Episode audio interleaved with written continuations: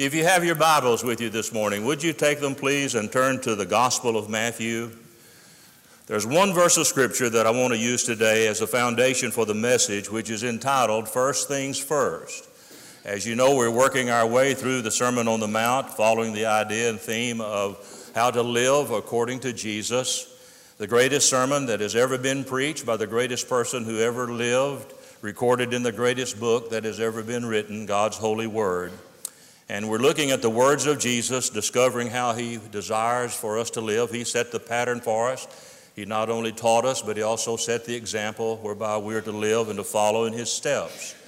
And so today I want to lift this one verse of Scripture, verse 33, not out of context, but simply to take the theme that's there and use it to share some thoughts with you. So, Matthew chapter 6, beginning with verse 33, where Jesus said, But seek first his kingdom and his righteousness, and all these things will be added to you. Seek first the kingdom of God and his righteousness. Well, as you know, fall is almost here, just a few weeks away, but we have already entered the football spirit and the football season. Many teams are already practicing. The Lumberjacks are practicing. There were some uh, preseason games last evening on television, and it won't be long until the uh, National Football League and all the teams there uh, will be involved in, in playing football. And as we think about football, I, I think about uh, the late Tom Landry. Uh, Tom Landry, in my opinion, and a lot of other opinions of people, believe that he was one of the greatest, if not the greatest, uh, coach uh, who, who ever lived and coached the game of football. Uh, he was and is uh, in the NFL Hall of Fame. He won 20 consecutive winning seasons. There were 13 divisional championships, five trips to the Super Bowl, two world championship titles. He was a wonderful man not only as a coach, but as an individual, and especially as a Christian. Running a professional football team can be a hectic job, but Coach Landry completed the task successfully because his priorities were right. He once said, Winning a football game isn't the end of all things. It's got a priority, but it's not number one in my life, he said. This creates for me a certain amount of calmness, even though I'm human enough to suffer when we lose. Coach Landry's greatest legacy and his highest priority in life was his Christian faith. He said on one occasion, This is really the most important factor in my life my faith in Jesus Christ. When you accept Christ, He becomes first in your life, and it's this priority that gives me a peace in my heart. This all began back in 1958 when Coach Landry was invited to attend a Bible uh, discussion group, and uh, he found there the answer that gave him uh, the peace of heart that he had longed for for so long. God began to, to open Coach Landry's eyes to the differences between just simply a church goer and uh, being a good person and what it meant to be a true Christian. Again, quoting Coach Landry, he said, I committed my life to Christ and discovered what Jesus meant when he said, I have come that you might have life and that you might have it more abundantly. So he had his priorities right. Had you asked him, he said, My priorities are God first, family second, and football third. That wasn't him saying that football didn't matter. He just simply said, My priorities are God comes first. First things first, God first, family second, and football third.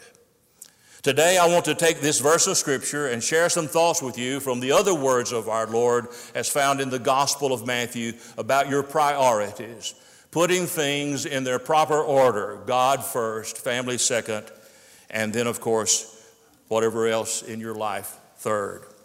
So let's begin, please. I hope you got your bulletin there. The outline is in your bulletin there. You can follow along as we work our way through this.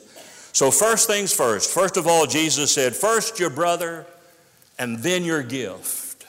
So, if you would look at Matthew chapter 5 and verse 24. Matthew 5 24. Jesus is talking about worship. You know, worship is important. And part of worship uh, is bringing an offering unto the Lord. The Bible says in Psalm 96, verse 8, bring an offering and come into his courts. And so, bringing an offering to the Lord uh, is certainly an act of worship on our part, along with music and worship and uh, song and so forth, and the preaching of God's word.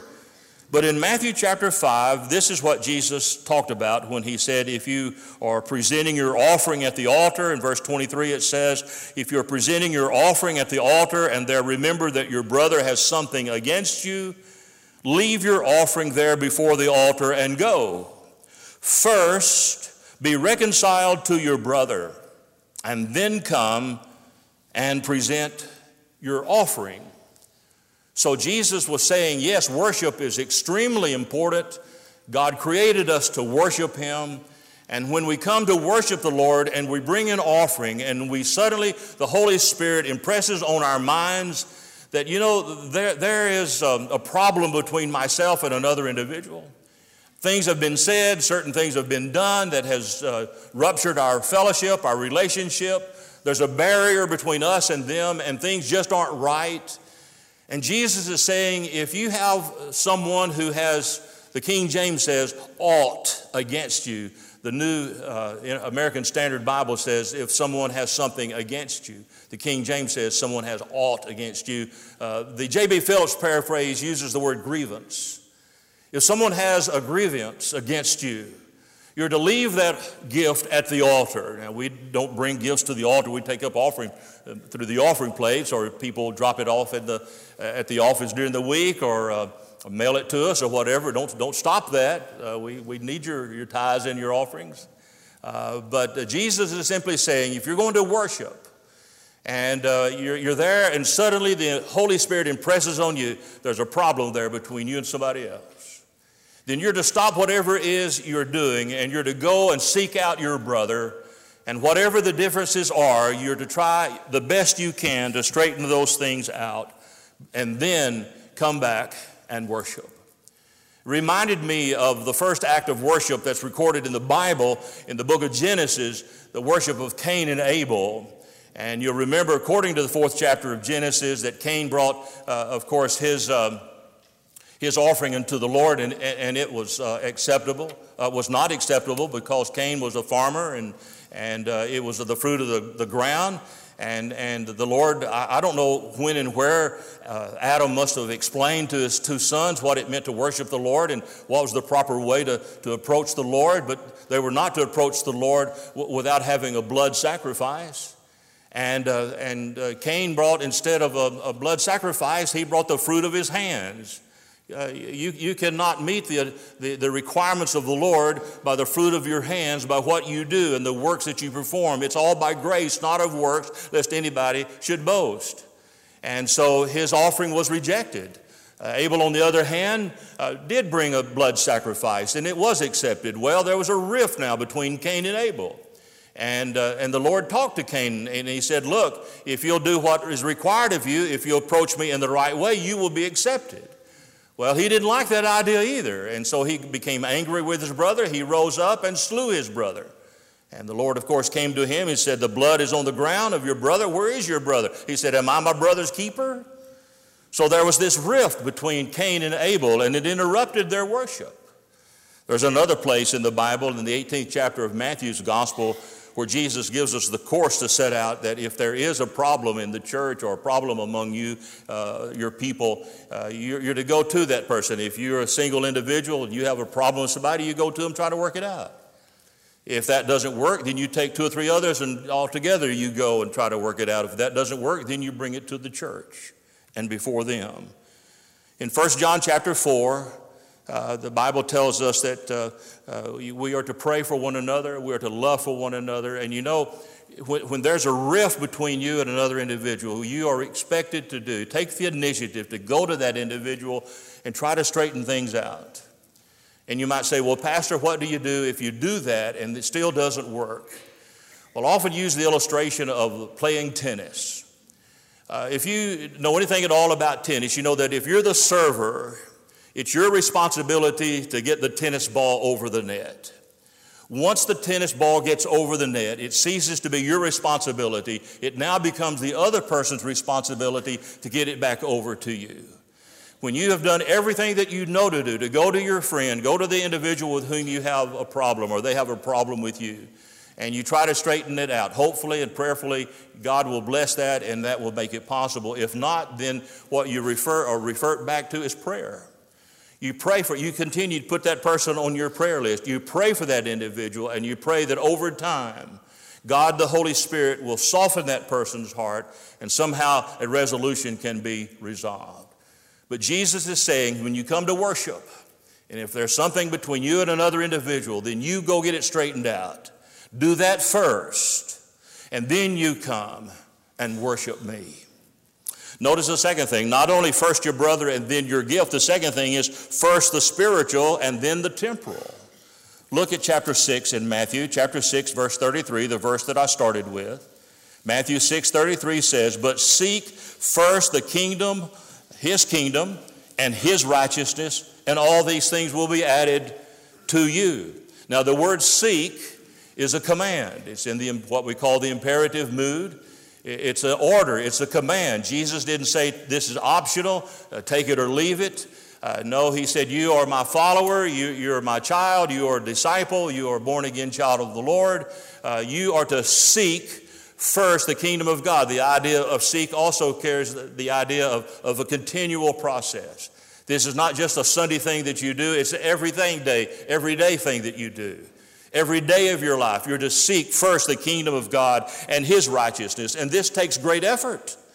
You have to strive with eagerness and earnestness in wanting to let God's kingdom be first in your life. It requires a lot of effort, it requires a lot of energy on your part to put God first and His kingdom first and His righteousness first. Seek continually with great earnestness and all of your energy in to putting His kingdom first and His righteousness first. Now, when you put the kingdom of God first, that means He rules and reigns, and that you are to be submissive unto the Lord.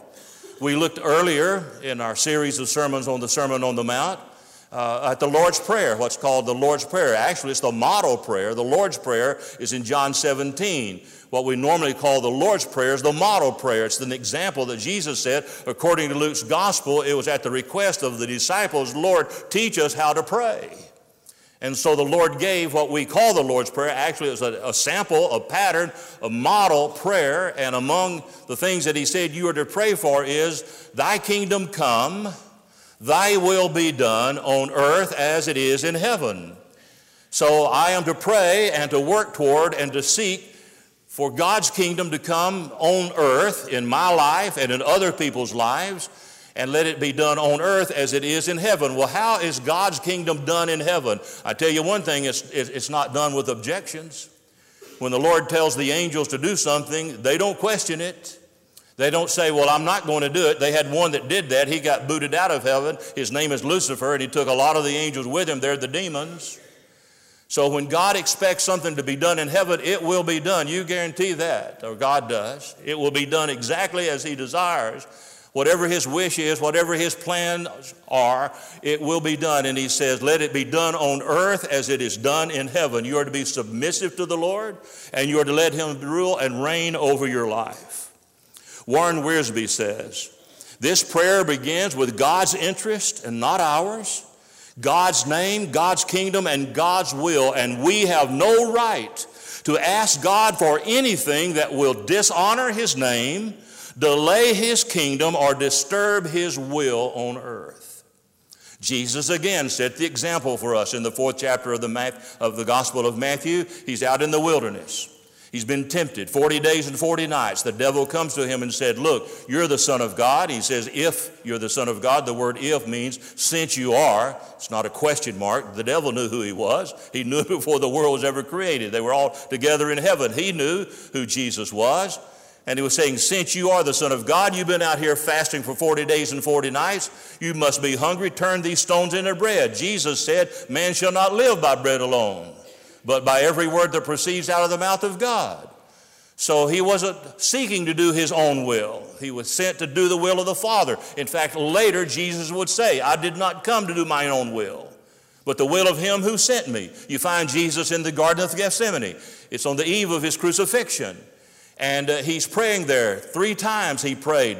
Uh, drops of blood comes from his face. Uh, he's under such great stress and burden. He cries out, Father, if it be your will, let this cup pass from me. Nevertheless, not my will, but thine be done. Our Lord's priority was always to do the Father's will that his kingdom might come. Someone else has said, prayer is a mighty instrument, not forgetting man's will done in heaven, but getting God's will done here on this earth. So we're to do his kingdom. First the spiritual and then the temporary. Not only his kingdom, but his righteousness. Seek first his kingdom and his righteousness. To seek his righteousness means that you seek to live as God would have you to live, to require you to live. Paul, uh, Peter tells us in his first epistle, uh, the, quoting the words of the Lord, Be ye holy, for I am holy. The word holy, as we sang a moment ago, holy, holy, holy, literally means unique, one of a kind. He is the Holy Son of God because there's only one Son of God that Jesus is. There's no other one like him. He's the only begotten uh, Son of the Father, the one, only one of a kind. And when the angels were singing in Isaiah chapter 9, when the year that King Uzziah died and Isaiah saw a glimpse of the Lord, holy, holy, holy, they could have just as, as easily have said different, different, different, unique, unique, unique, separated, separated, separated, because God is unique. God is holy. God is separate from everything else. There's only one God. There's not another God in the entire universe. And so he is holy. And he expects us to come out from among the world, he said, and be ye holy, be ye separated from the You're not of this world. You're in the world, but you're not of the world. Live like it.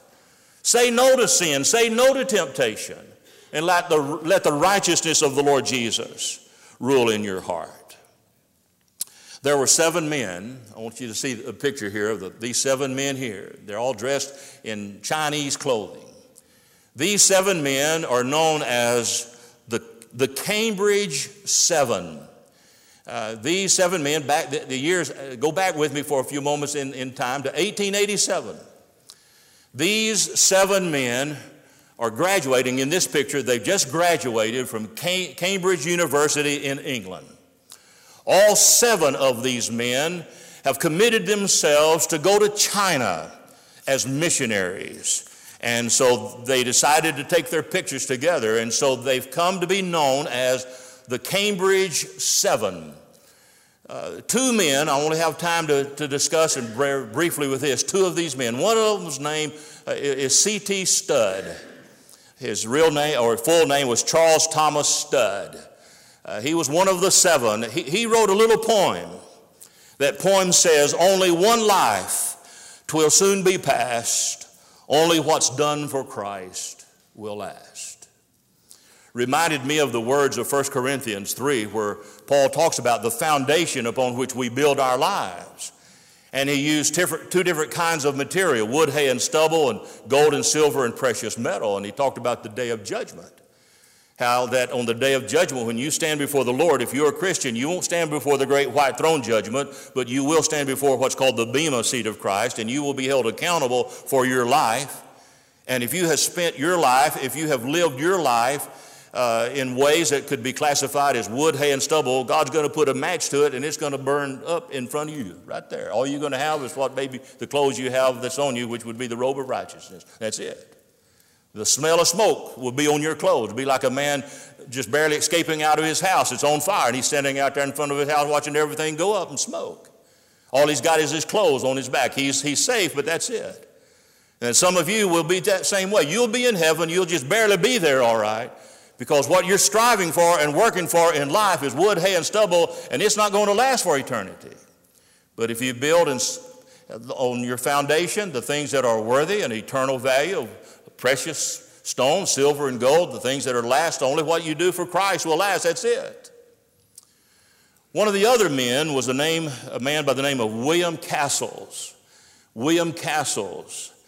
He um, was standing at the, uh, the train depot uh, waiting for his luggage to be loaded onto the train so they go to the boat and get on the boat.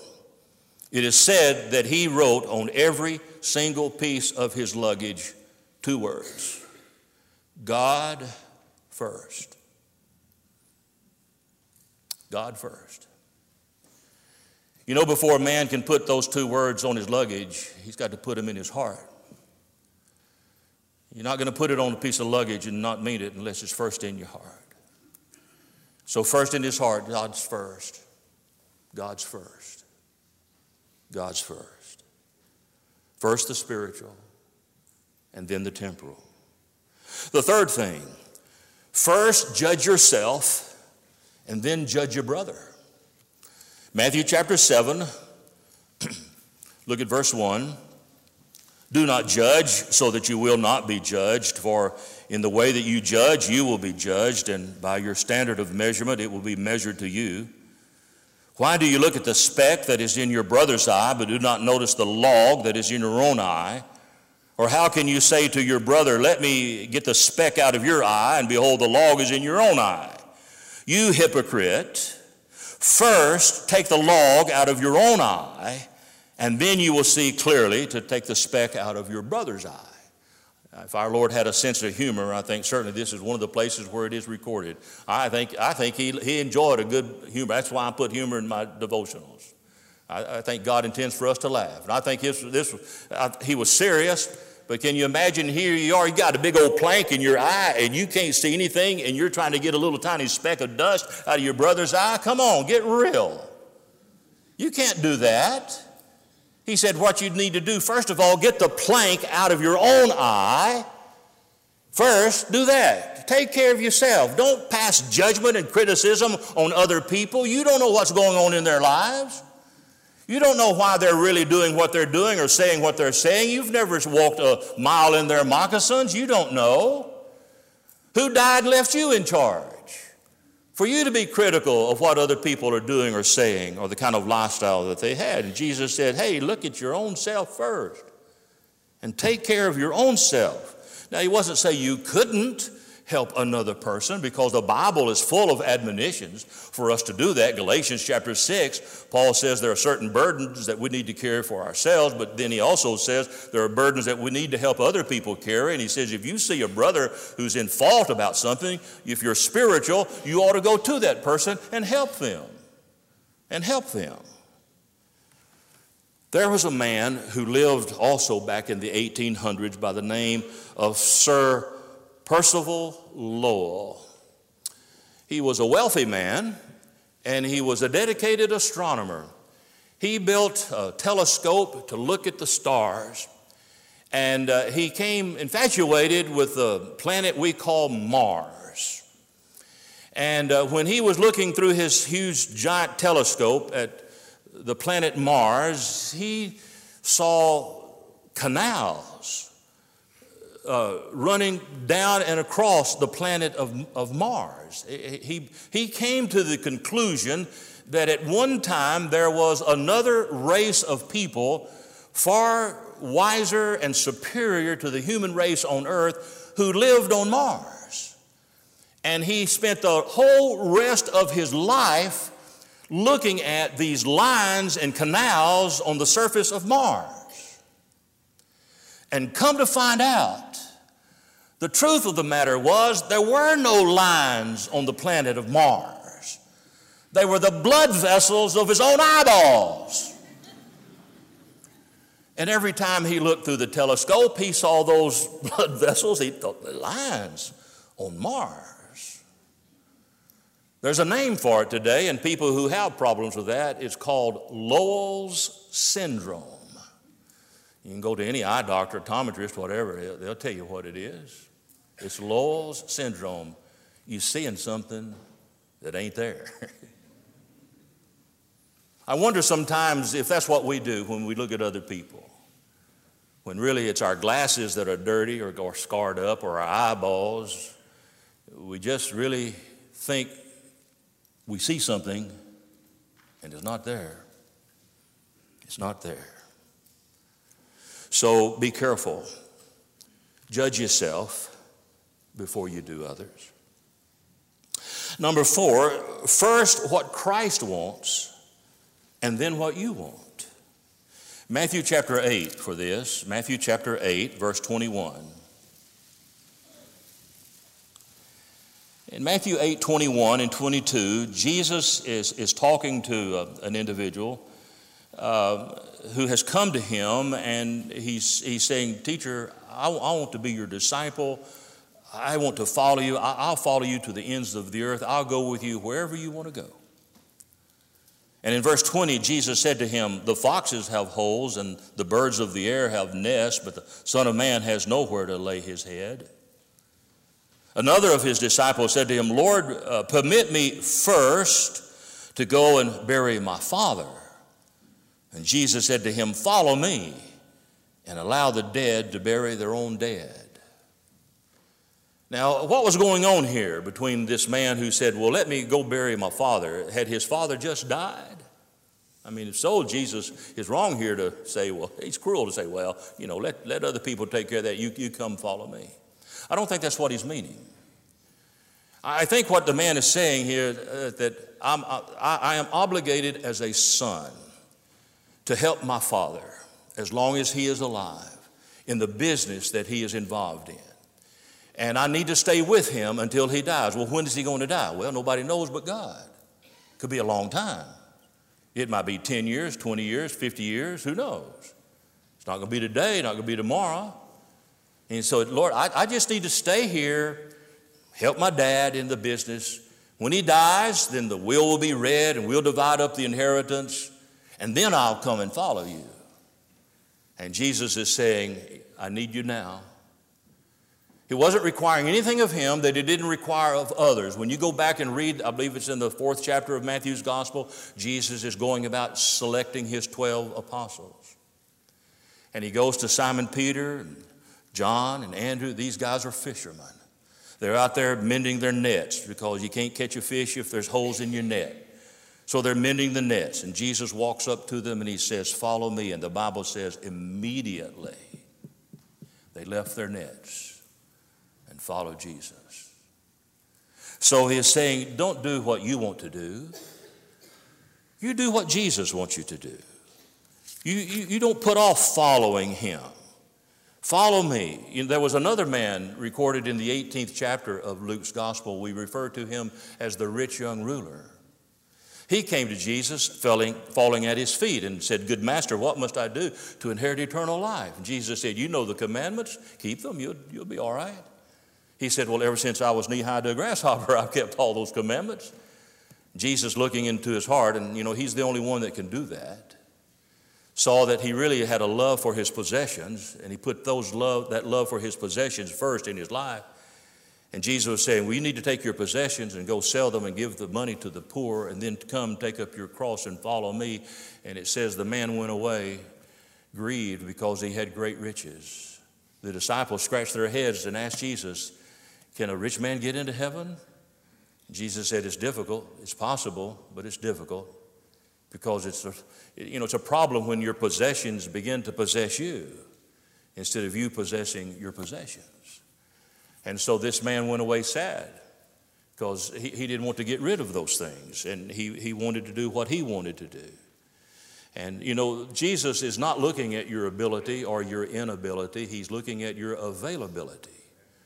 Are you available to the Lord? You remember when, when Moses stood at the burning bush and, and the Lord gave him the command uh, and, and the order said, You're going to lead my people out of Egypt, out of the bondage that's there?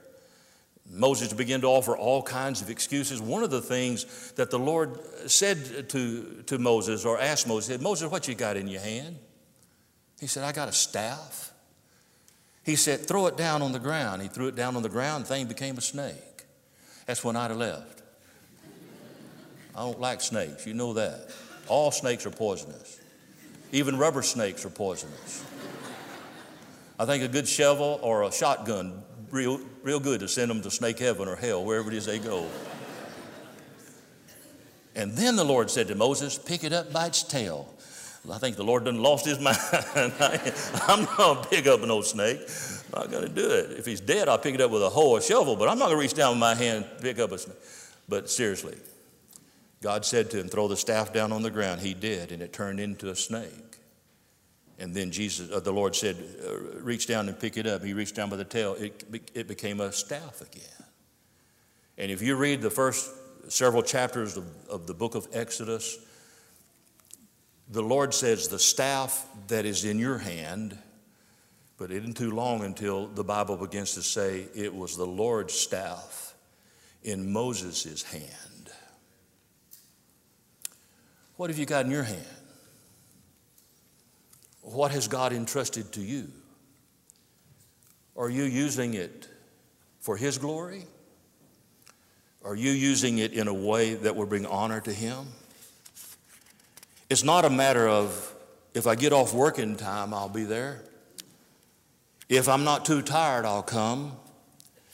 If I can work it in, I'll be there. No.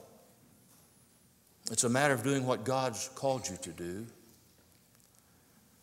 First, what Christ wants, and then what you want. The fifth and final thing is first the inside and then the outside.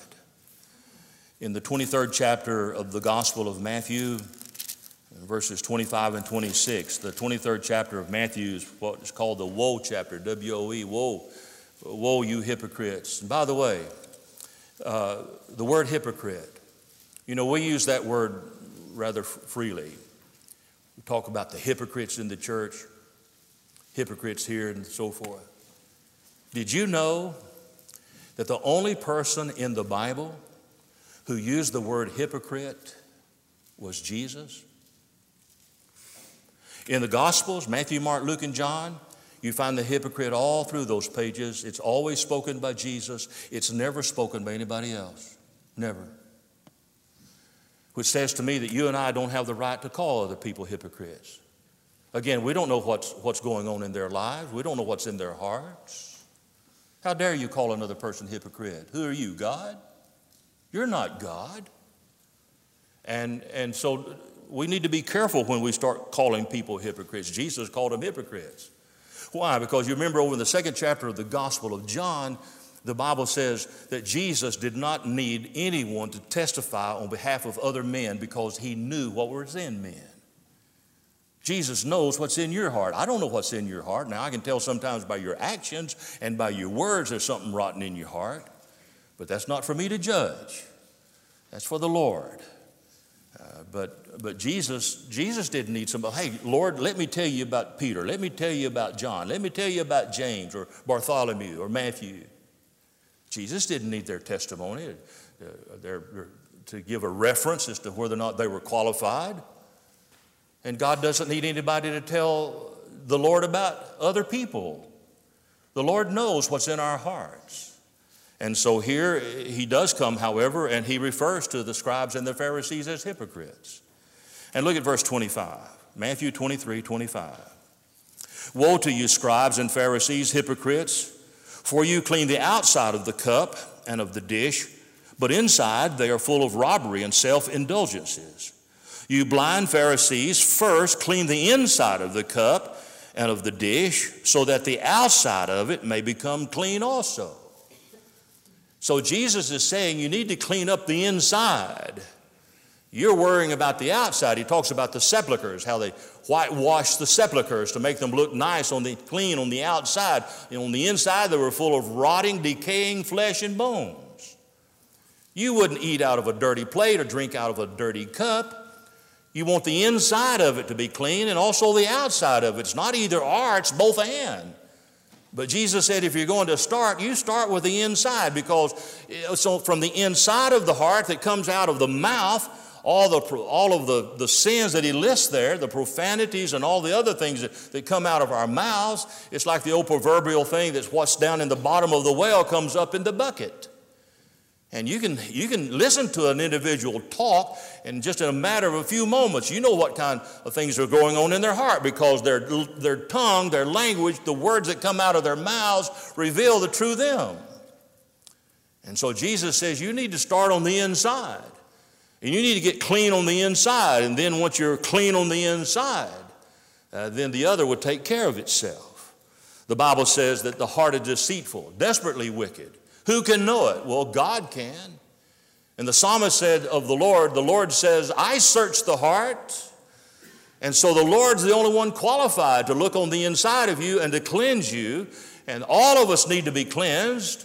We need to be, you remember when Jesus was washing the feet of the disciples and he came to Peter and Peter said, You're not going to wash my feet. And Jesus said, Well, if you, if, you, if you don't let me wash your feet, you can have nothing of me. And Peter, course, always exaggerating, jumping the gun, he said, Well, Lord, wash me all over.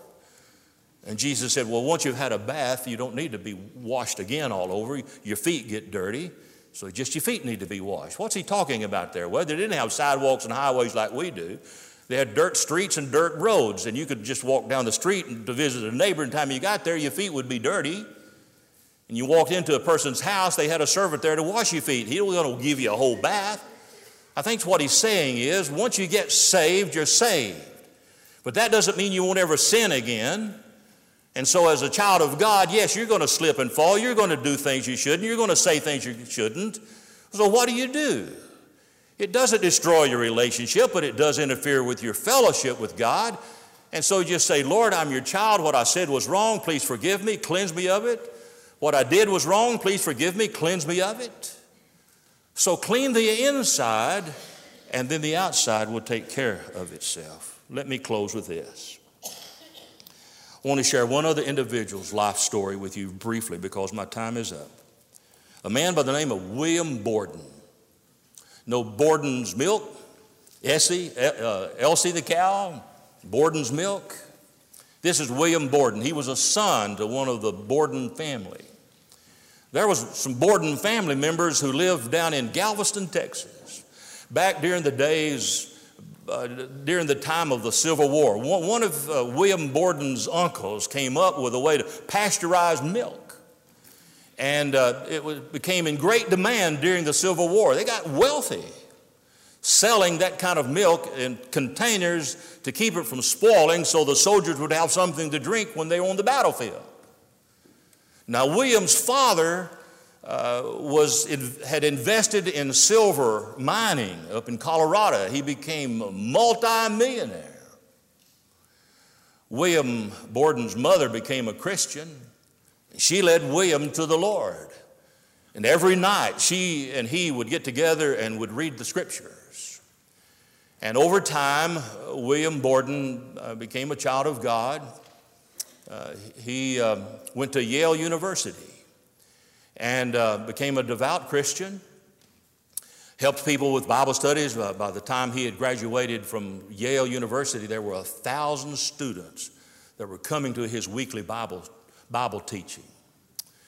Uh, when he made his decision uh, to become a missionary, his heart's desire was to go to um, Egypt and, and, and, and, and witness to the Muslims and uh, when he made his decision, uh, he, he left his inheritance. When he, when he got, I think it was about 18 or 19 years old, he inherited a million dollars. He gave it all away.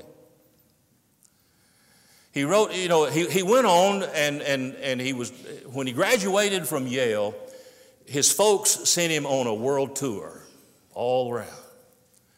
And he became so burdened for the Islamic people that uh, he decided he'd go to Egypt and be a missionary and witness to them. He was 25 years of age when he got to Cairo, Egypt. He contracted spinal meningitis and died at the age of 25. He's buried in the American cemetery in Cairo, Egypt. After he died, uh, the people who had taken care of his body found his Bible and they sent it to his parents. And when his parents opened it up, they found the words, no reserve, and a date placing the note shortly after he renounced his fortune in favor of missions. At a later place in the Bible, they found the words, no retreat dated shortly after his father told him that because he gave away his inheritance, he would never let him work in his company again. No reserves, no retreat. And shortly before he died in Egypt, he added the phrase, no regrets.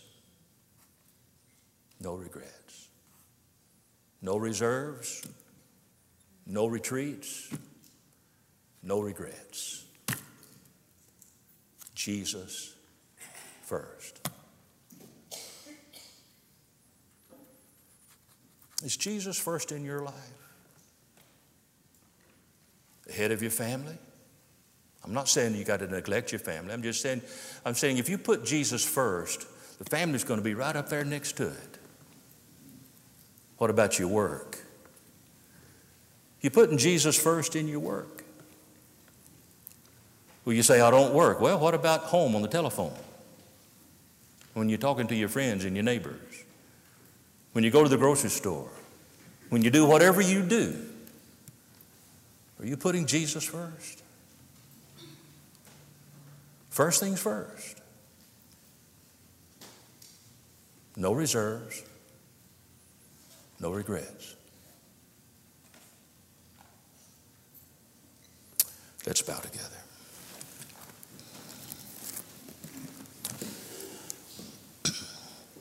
Father, you're the only one who can look into our hearts and know what priorities we have.